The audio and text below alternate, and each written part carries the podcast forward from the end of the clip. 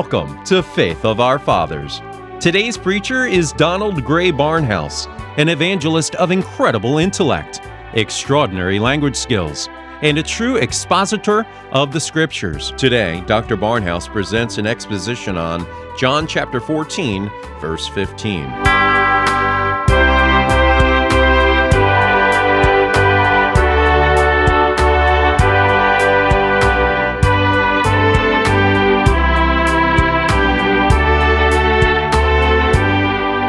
I want to give tonight an exposition of a portion of John, beginning with John 14, 15. If you love me, keep my commandments, and I will pray the Father, and he shall give you another comforter that he may abide with you forever, even the Spirit of truth, whom the world cannot receive, because it does not see him, neither knows him, but you know him, for he dwelleth with you, and he shall be in you.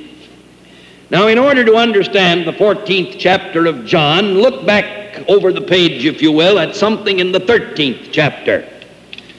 The Lord had come with his disciples in the upper room, and they were sitting there.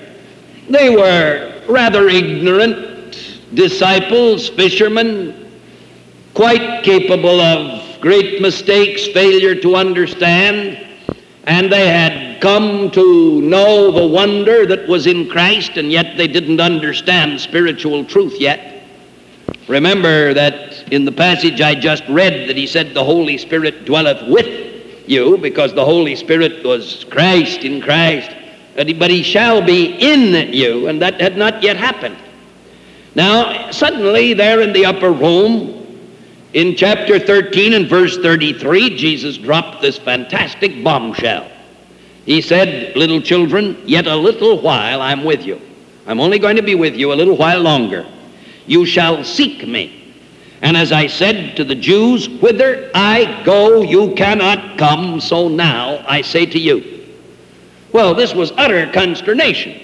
Well, what, what, what do you mean he's going away? Well, what do you mean? Now, he went on talking, but I'm going to prove to you, verse 34, they didn't hear what he said. A new commandment I give to you. They didn't hear this that you love one another. They didn't hear this. As I have loved you, that you also love one another. They didn't hear this. If the Holy Spirit had not later brought it to John's mind and had him write it down, it was not in the memory of any one of them. I'll prove this. Verse 35 By this shall all men know that you're my disciples if you love one another. They didn't hear this. And now look at the next verse. Peter came back into the room. His his mind had been down the street with the idea, but he's going to leave us. Where's he going to go? What's he going to do? Jesus' voice went on, and Peter said, Lord, whither goest thou? See where his mind's been?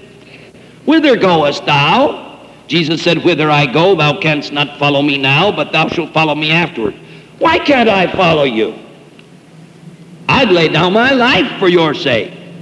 Jesus said to him, Would you lay down your life for my sake? I, I tell you this before the rooster crows, Tomorrow morning at break of day, you'll have denied me three times. Oh, consternation. And Jesus said, Now let not your hearts be troubled. The next verse, you believe in God, believe also in me. Don't worry, now don't worry. Yes, but, but what is this fantastic thing? I want to establish the principle that when a speaker speaks, you don't hear all he says. That's why it's worthwhile. Let me say this to young preachers to say, preach the same sermon over in a different way. You know, a preacher's job is somewhat like the writer of a musical comedy or popular songs. He has to say the same thing over in 50,000 ways. June, moon, love, dove, and uh, all of the popular songs are boy meets girl, I love you, there's trouble, uh, the trouble's over when you're back and we love you. And they have to say this over in 50,000 different popular songs. And we have to say the divine truths over and over and over again, always with a different facet to the diamond. But we have it a little easier than they do because divine love has so much more than human love. But here you see, when people are talking, it's so easy to leave the room with your mind and not hear a part of it. One Sunday morning, oh, eight or ten years ago, I preached a sermon here, and at the close of the meeting, one of our members, uh, who is a thoughtful man, came to me and said, I don't think you were logical. You said this, and then you said this. And that doesn't follow. I said, but in between I said this and this. He said, no, you didn't. I pulled out my notes and said, you remember when I said that? Yes. Now I said this. He said, I didn't hear that. And I said this. Well, I didn't hear that.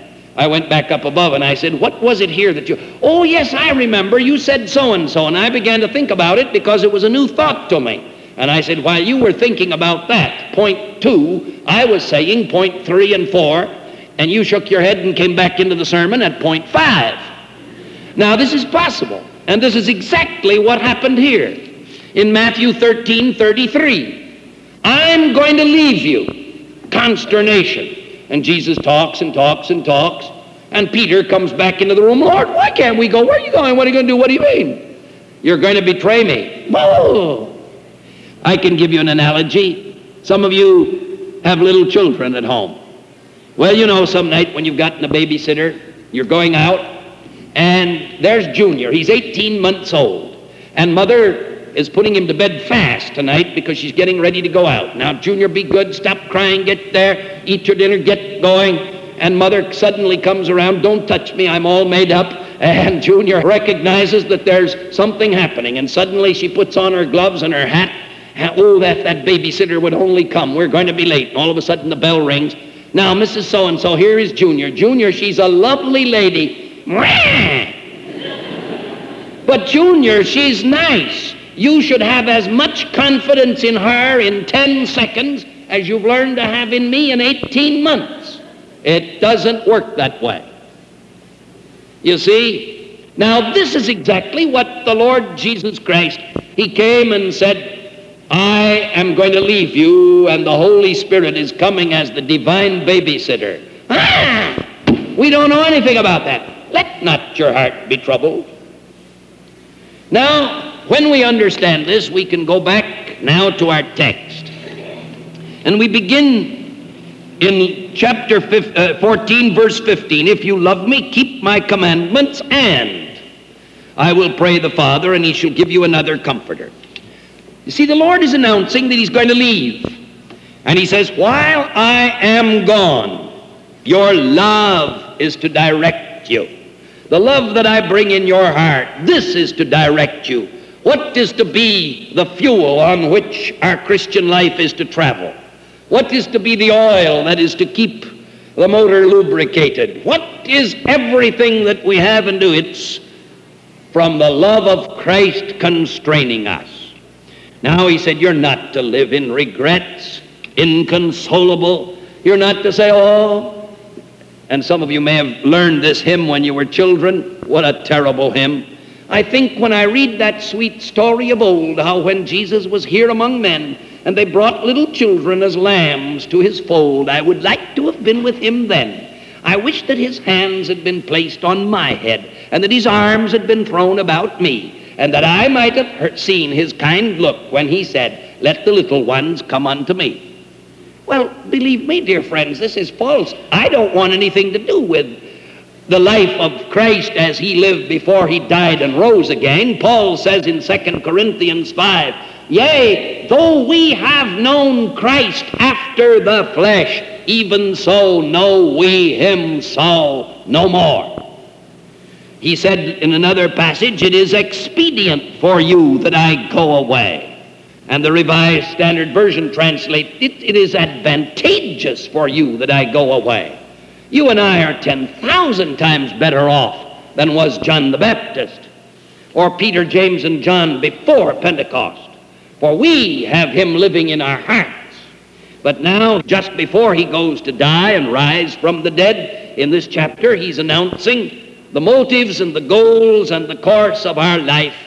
And we're to live not in regrets, but in a complete compliance with his commandments, his love. Verse 15, if you love me, keep my commandments. Now, this love is the source of true faith. And as if we read back two or three verses before this, that the love is the goal of our prayers. Verse 14 says, If you ask anything in my name, I will do it. But if you love me, now what does this mean if you ask anything in my name? If you love me, well, what are you going to ask? Lord, give me this, give me that, give me this, give me that, give me this, give me that. No, you're not going to say that. You're going to say, Lord, what do you want me to have? You wouldn't ask someone you love to do something absurd, something completely selfish for yourself. Now, says he, understand. Yeah, but someone says, doesn't the Bible say, delight thyself in the Lord, and he'll give thee the desires of thine heart? What heart? Your foul heart? Your lustful heart? Delight thyself in the Lord, and he'll give thee the desires of thine heart. What? That your aunt will die and leave you that oil well? You see, you've got to understand that love worketh no ill to his neighbor. And that therefore the fulfillment of the law is love.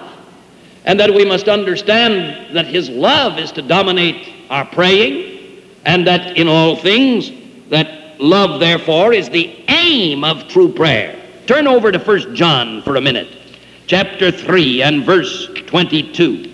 When whatsoever we ask, we receive of him because, because, because, because, because we keep his commandments and do those things that are pleasing in his sight. In other words, we are surrendered to his will. 1 John 3 22. We are surrendered to his will. We are yielded to him. And because we are yielded to him, whatsoever we ask, because we're always saying, Lord, I don't want anything that's not for my good. Lord, I'd like to have this. Humanly, I'd like to have this, but I, I don't know whether this is the best for me. You might see a glass of liquid and you might say, Oh, that makes me thirsty. Please, may I have that? Well, that happens to be a 2,4-D solution to kill broad-leaved uh, plants, uh, crabgrass, and dandelions in the lawn. Yeah, but it looks nice. It looks somewhat like the limeade. Yes, I know, but it isn't limeade. So don't say, give me this, because if you do and take it, 2,4-D may do more than kill dandelions in the garden. And many times you pray in just such silliness. Therefore, we must always say, Lord, keep me even from asking for something that is to my detriment. Now, I want you to note, John 14, 15, if you love me, keep my commandments, that this is a great rebuke to the antinomianism of our day. That phrase is a theological term, antinomian, which means uh, that one is against the nomos, the law. In some fundamentalist circles, there are people who say, well, the law's not for us, the law's all gone, we don't have anything to do with the law, we live under grace. And therefore they say, well, we're under grace, we can do as we please. This week I was talking to the dean of a big Bible institute, and he has several hundred Bible Institute students. And I was thinking in terms of this sermon, and I said, Do you have moral problems with your Bible Institute students? Oh, he said, all the time and increasingly. The number of cases of fornication among Bible Institute students is very great. And every Bible Institute in the country knows it. It's possible, you see, for young people to come in here tonight and say, I love him, I love him, I love him, and then go out and commit sin. And this is an antinomianism that is a cursed thing, and we've got to understand it. If we love him, we keep his commandments.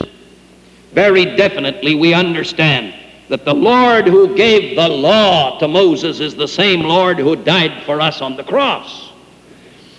Now, Mount Sinai and Mount Calvary are in the same range of mountains, spiritually speaking. You cannot divorce Mount Sinai from Mount Calvary. Turn over, if you will, to Exodus chapter 20. And there in Exodus 20, after giving the first of uh, the commandments, in verse 6 it says, after saying that he visits the iniquity of the fathers to the children of the third and fourth generation of them that hate me, listen, and showing mercy unto thousands of them that love me and keep my commandments. So, in the Ten Commandments, he says, Love me and keep my commandments. And in the upper room, he says, Love me and keep my commandments. Now, what are the commandments?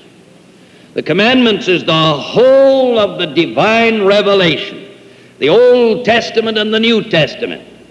Now, this doesn't mean that you're to kill lambs for the remission of sin, or that you're to keep Saturday, or that you're to go on around with any of the legal prescriptions of the Old Testament that says you can't make a suit of clothes out of two different kinds of cloth that you can't mix linen and wool, why, who here knows what we're wearing? Dacron, nylon, Orlon, pine tree roots, coal tar products, sour milk. Uh, today, chemistry has given us so that nobody in the world knows what we have on our backs. Well, if you were a good Jew living in an Orthodox manner, you couldn't wear most of the clothes you wear because it would be a violation of the kosher uh, elements concerning uh, dressing. And you couldn't have had bacon with your breakfast this morning or ham with your lunch if you were keeping the Old Testament commandments. We must understand it all, but nevertheless, when it says, If you love me, keep my commandments, this is the whole of the divine revelation that we must understand the principles of the Lord Jesus Christ living in our lives and leading us on moment by moment into a life of holiness according to the principles that are set forth in the whole of His Word. Who was it that was with the children of Israel for 40 years in the wilderness? It was Jesus Christ. Oh, someone says, that in the Old Testament, Christ? Turn over to 1 Corinthians 10. Now in 1 Corinthians chapter 10 and verse 9, it says, Neither let us tempt Christ as some of them also tempted in the wilderness and were destroyed of serpents. And back in verse 4 of that same chapter, on that same page, 1 Corinthians 10 4, and they did all drink the same spiritual drink, for they drank of that spiritual rock that followed them, and that rock was Christ. So we have very definitely then that the Lord God Almighty has given us the expression of His will that he calls his commandments, and that we're to take them not in a servile sense of a slave, but in the joyful sense of a son who finds out the will of the Father and seeks to put into practice that which would be pleasing unto him. If you love me, keep my commandments. Now, back in John 14, notice in verse 16, the first word is very important and, and, and. If you love me, keep my commandments, and I will pray the Father, and he shall give you another comforter. Now, back in verse 15, it's love and obedience from us. And here in verse 16, it's his love that is giving us the power to obey. His love is giving us the power to obey, because how are you going to obey him? You can't obey him by yourself. The carnal mind is enmity against God. It is not subject to the law of God, neither indeed can be. But go over to Romans 5 5 for a moment. It says, Hope maketh not ashamed, because the love of God is shed abroad in our hearts by the Holy Spirit which is given unto us. Now you see just the logic of this thing. Romans 5 5, the Holy Spirit comes he brings the love of God. This is shed abroad in our hearts, and if we have this love, we keep His commandments. So it's all interrelated in an interlocking direction. The Holy Spirit brings love, love keeps the commandments, the loving following of the Lord Jesus Christ takes us on into daily power and life. I will send you another comforter. Now, in order to understand this word, we've got to get out of it the false idea that has come in America as to what a comforter is. I was walking down this noon as we came back from lunch. We crossed on the uh, west side of 17th Street and saw in a window that they were having a sale of Irish linen and other things, and it said, All comforts on special low price. Well, uh, that word for comfort, you know, a comforter's a soft, downy quilt. Baby, it's cold outside. Well, pull up the comforter, you see. Uh, let the wind blow. Oh, my. That's not a comforter in the Bible sense of the term. The Latin word cum, C O M, is the application in English of C U M, the Latin word for with. And then the word fortis, we have it in fortification, flying fortress, fortify. To strengthen. Comforter is a strengthener with her. A comforter is not a downy quilt to pull up on a cold night. A comforter is a ramrod down your backbone to make you stand for the truth, to make you take the side that's the right side, even though it's the minority side. It's the comforter that gives you strength to stand up in face of something that's vile and evil. It is that which makes it possible for you in an office where everybody wants to do this. Oh, don't, the boss is out, don't work hard when he's here. I once went up to a lunch counter in the Pennsylvania Railroad station in New York. And there was evidently a new employee there, and it was in the middle of the night. I'd come in and was waiting for a late train, and the uh, head of it was giving orders to the new person and said, Now look, just don't work too hard. If you do, there are not going to be enough jobs. Take it easy. If there are a lot of customers around, just serve some slowly enough so that the boss will have to put on another person. We got to get one more job and one more set of wages. In other words, we have to steal. Well, this is the thing against which you must stand. If you're an employee and the rest of the people say, oh, come on, don't come in before 9 o'clock, you make the rest of us look cheesy. We get in at 9 and hang up our coat on company time. And we take 15 minutes off for the coffee break. And, brother, we stop working at 10 minutes at 12 and begin to get ready to go. Well, you say, I'm a Christian. I'll be here at 9 o'clock with my coat off. And if I'm paid for so many hours work, I'll work so many hours. Oh, someone says, You're not going to be popular. Well, I don't find any verse in the Bible that says, In this world you shall be popular.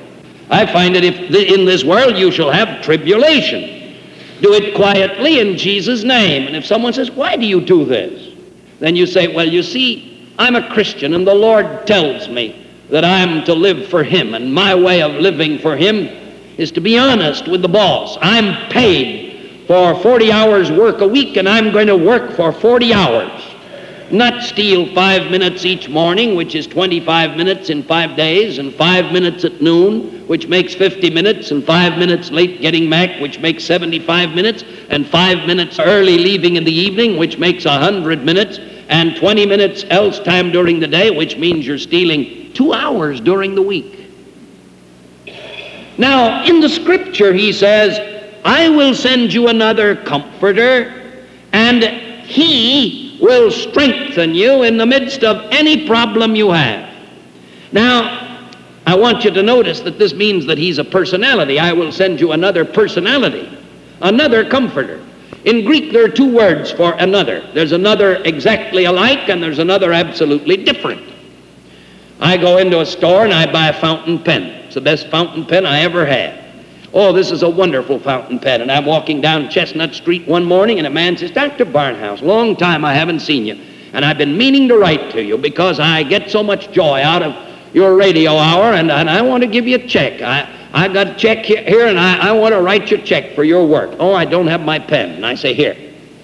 So he writes out a check, and I sort of look to see, oh, goodness, he put an extra zero. He's giving me a $100 for the Bible study hour.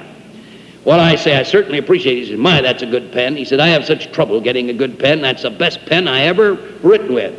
I said, Look, let me give it to you. Let me make you a present. You've been a long friend of our work. Oh, no, no. I said, Look, if you don't, I'll merely take it over and have the secretary wrap it up and send postage, and it'll cost us 15 cents more. But you're going to have that pen. Well, he said, That'll remind me to pray for you and write more checks. I say, Fine. So I go back into Pomerantz. I go back into Pomerantz where I bought the pen and say, Joe, you remember that pen you sold me the other day? I want another. What's that mean? I want another exactly like that good one you sold me today. I want another exactly like. Well, that pen turns out to be a fountain pen. Founts all over me, ink everywhere, leaky, nasty thing. And I go back and say, Joe, you remember that pen I got the other day? I want another. Now, what's that mean? I want another absolutely different. So the phrase, I want another fountain pen, may mean I want another fountain pen exactly alike or I want another pen exactly different. Totally different. Now, in the Greek, there are two words for this. You never could make this confusion. If, if you heard in Greek, I want another, you'd be listening to the sentence, I want another exactly alike, or I want another absolutely different. Jesus Christ said in John 5, I am come in my Father's name, me ye will not receive. Another the Antichrist, will come in his own name and him you will receive. Which word do you think he used there? Another, the Antichrist, will come. Another absolutely different. Now, says the Lord, I'm sending you another comforter. The Greek word comforter is paraclete. Para, you know the word, in parallel. Parallel means two lines that are alongside of each other, and para in Greek means alongside. Paraclete, from kaleo, to call, the same word that's in ecclesia, church. And what he is saying, I'm going to give you another who is called alongside. In Latin, the word para is ad, ad, and the word call is vocare, so you get advocate. Advocate is pure Latin for call alongside, and paraclete is pure Greek for call alongside. You're in trouble, and you go down the street, and you see a sign that says Smith, Jones, Brown, Smith, and Smith lawyers, and you go in and say, Help! SOS! That's a paraclete. You've called the lawyer alongside because you're in trouble. Now, says the Lord, I will send you another advocate, another strengthener with her, another who comes alongside. Now, we have two of these. This is the remarkable thing. This word paraclete, comforter, occurs twice in the Bible. In English, only once, because in 1 John chapter 2 and verse 1 and 2, you find this same Greek word, but translated by another phrase. Turn and look at the two. Keep your finger in John 14 and turn over to 1 John 2. Verse 1, 1 John 2. My little children, these things write I unto you that ye sin not. And if any man sin, any believer, Christian, sin, we have an advocate, a paraclete, a comforter with the Father. Who is it? Jesus Christ the righteous. So the scripture tells us that we have this advocate, we have this firm of lawyers, this firm of magnificent attorneys, Christ and the Holy Spirit. And Christ is in charge of the branch in heaven, and the Holy Spirit is in charge of the branch on earth. And we have these two working for us. And the result is that right this minute, both of them are praying for us. I want you to see this. Look at Hebrews chapter 7 and verse 25. It says, Wherefore he, Christ, is able also to save them to the uttermost that come unto God by him, seeing that he ever liveth to make intercession for them. So who's praying for you in heaven? Christ is right this minute praying for us in heaven. Now, if you will, turn to Romans 8:26. And in Romans 8:26 you find likewise also the Spirit helpeth our infirmities. For we know not what we should pray for as we ought, but the Spirit himself maketh intercession for us with groanings which cannot be uttered. So we have in Hebrews 7:25 that Jesus Christ is praying for us in heaven, and we find in Romans 8:26 that the Holy Spirit is praying for us here on earth. So we have another comforter. Now, let's go back again to first to the Gospel of John. I will pray the Father, and he will give you another comforter, that he may abide with you forever, even the Spirit of truth, whom the world cannot see. Now, therefore, it's not a visible person. What my text is teaching us is that God replaced Christ on earth with the Holy Spirit. Now, you'll notice that he's called the Spirit of truth. In fact, in Greek, it's the Spirit of the truth. The article is in front of the word truth there in the Greek. He is the Spirit of the truth. Now, notice again what the truth is the Spirit of the truth. If you turn back over the page, one page to John 14, 6, Jesus said, I am the way, the truth, the life. No man cometh unto the Father but by me.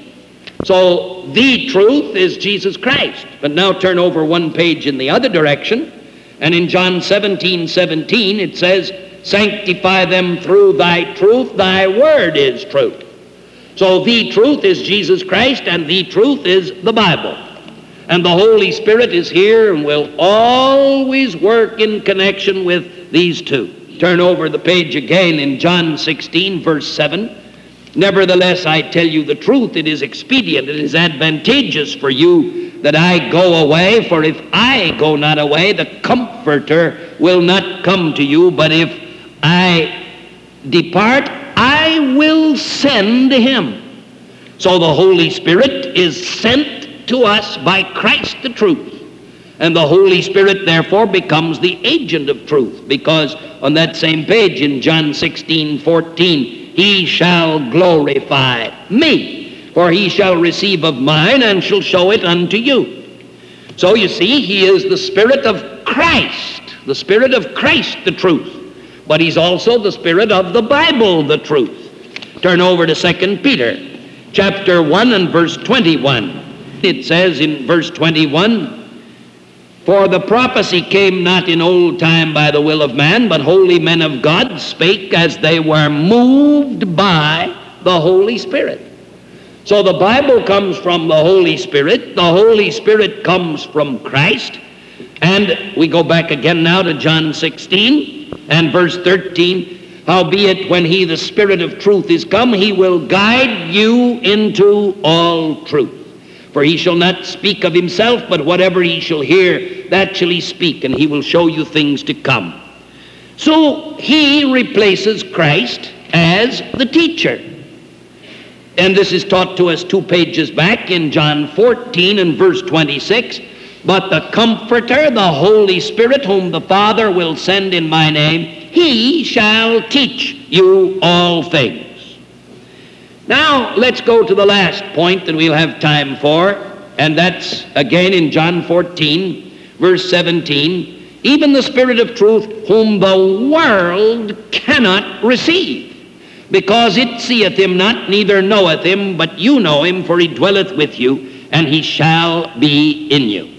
Now, why cannot the world receive Jesus Christ? The reason is the nature of the world in which we live. Sometime, if you take a good concordance, you can discover the following fact that the word world is found in Matthew four times, in Mark three times, in Luke four times, and in John 79 times. The word world is the key to the Gospel of John. You and the world, you and the world, the believer and the unbeliever, the church and the world, the true Christian and the world. And God alternates them, puts them over against each other, and says, If you were of the world, the world would love his own. But because you are not of the world, but I have elected you out of the world, therefore the world hateth you. And therefore, naturally, if the world hates God, if the world hates Christ, if the world cannot receive the Holy Spirit, the world cannot receive us. If we go to First John again, over in the epistle. First John chapter 2, and in verse 16, we read, For all that is in the world, the lust of the flesh, the lust of the eye, and the pride of the life, is not of the Father. Now, what does this mean? This means that Hollywood is not of the Father. This means that Madison Avenue, with its advertising techniques and its hidden persuaders, is not of the Father. This means that high society is not of the Father. This means that that type of big business which exploits and will seek anything to get a profit is not of the Father. This means that the television industry is not of the Father. This is the world, the world that crucified Christ. And it says, All that is in the world, the lust of the flesh, the lust of the eyes, and the pride of life is not of the Father.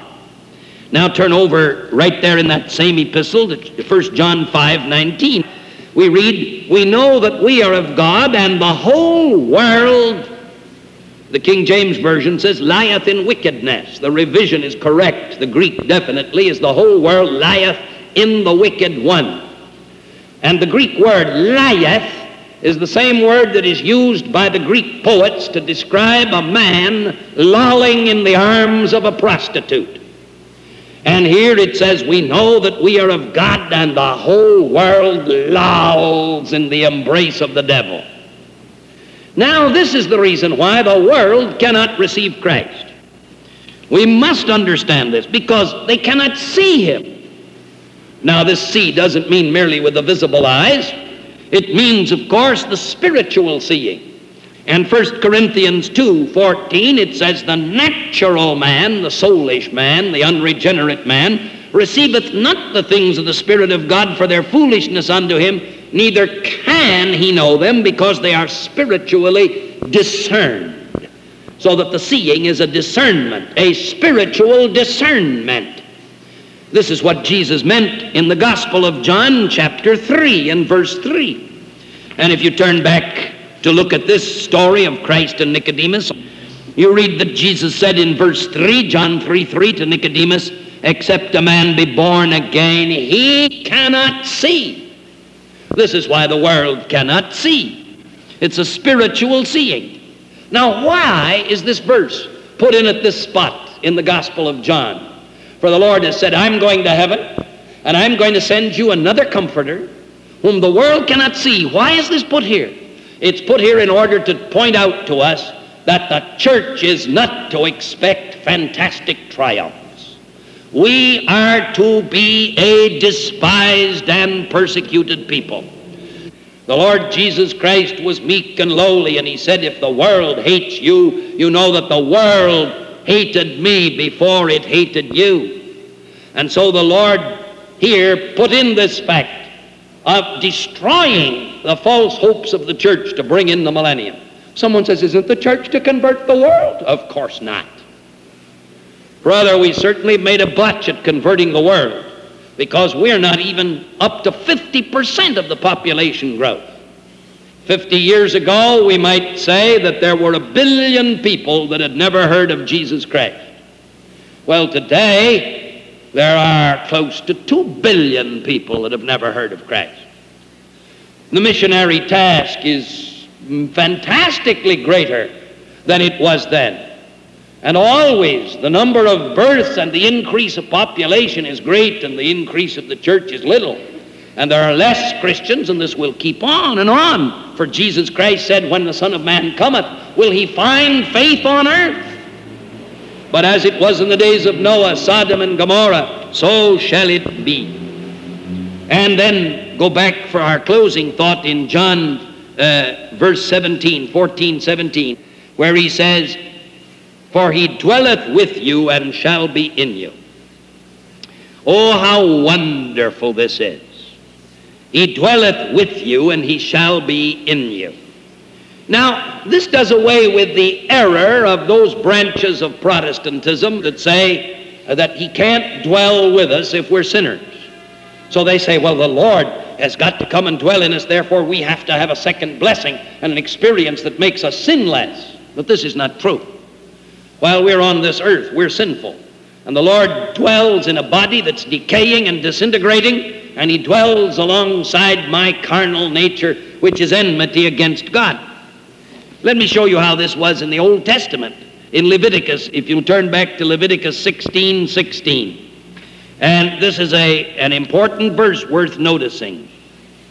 In Leviticus 16 16, the Lord was to come and live with his people, but here's what he says He shall make an atonement for the holy place because of the uncleanness of the children of Israel, and because of their transgressions in all their sins. And so shall he do for the tabernacle of the congregation that remaineth among them in the midst of their uncleanness. In other words, says God, before I could come and live in the tabernacle, I had to have Aaron kill a lamb and take blood and put one drop of blood on the veil and one drop of blood on each stave and one drop of blood on the altar and one drop of blood on the laver and one drop of blood on every stick and piece that was in the tabernacle. Because God said, I'm coming to live there. Well, how can you come and live with these stiff necked and stubborn, rebellious, fornicating, idolatrous Israelites? Oh, says God, Look at the drop of blood down on the corner of the building. I'm looking at this place through Jesus Christ. How can God come and live in Donald Barnhouse? Look what he is in himself. Oh, says God, the blood is between me and what he is in himself. And the Holy Spirit comes in to dwell in order to manifest Christ. And in spite of the fact that you look in the mirror and you see yourself in the mirror and you say, Oh, it's a good thing. Oh, it's a good thing people don't know what you are. Have you ever done that? It's a good thing they haven't discovered all you did last night, last week. It's a good thing they don't know the truth of which I only told them 2%. Oh, praise God, says God, I can come and live in your dirty house because I see the blood. And the Holy Spirit dwelleth with you, and he shall be in you. And so he says, I will not leave you comfortless, I will come to you. The word comfortless in the Greek is literally, I will not leave you orphans. The Lord was going to leave them. He was going back to heaven. He said, I will come. I will come in the spirit of truth, and I will guide you into all truth. May God bless this to our hearts. Shall we close in prayer? Our God and Father, we thank thee for thyself.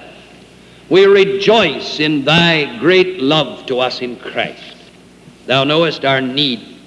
And we pray thee that tonight as we go out, it may be in yieldedness to thee with the joy of the fact that we are well represented in heaven by Christ and that thou, O God, art well represented in our hearts by the Spirit and that all three of you are together in us and together in heaven. And here in this mystery is our power and our joy, our oneness with Thee, and the triumph of our lives. We praise Thee in Jesus Christ. Amen.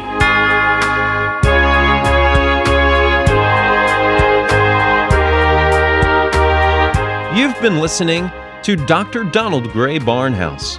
Listen to Faith of Our Fathers each Saturday and Sunday to hear more great 20th century preachers.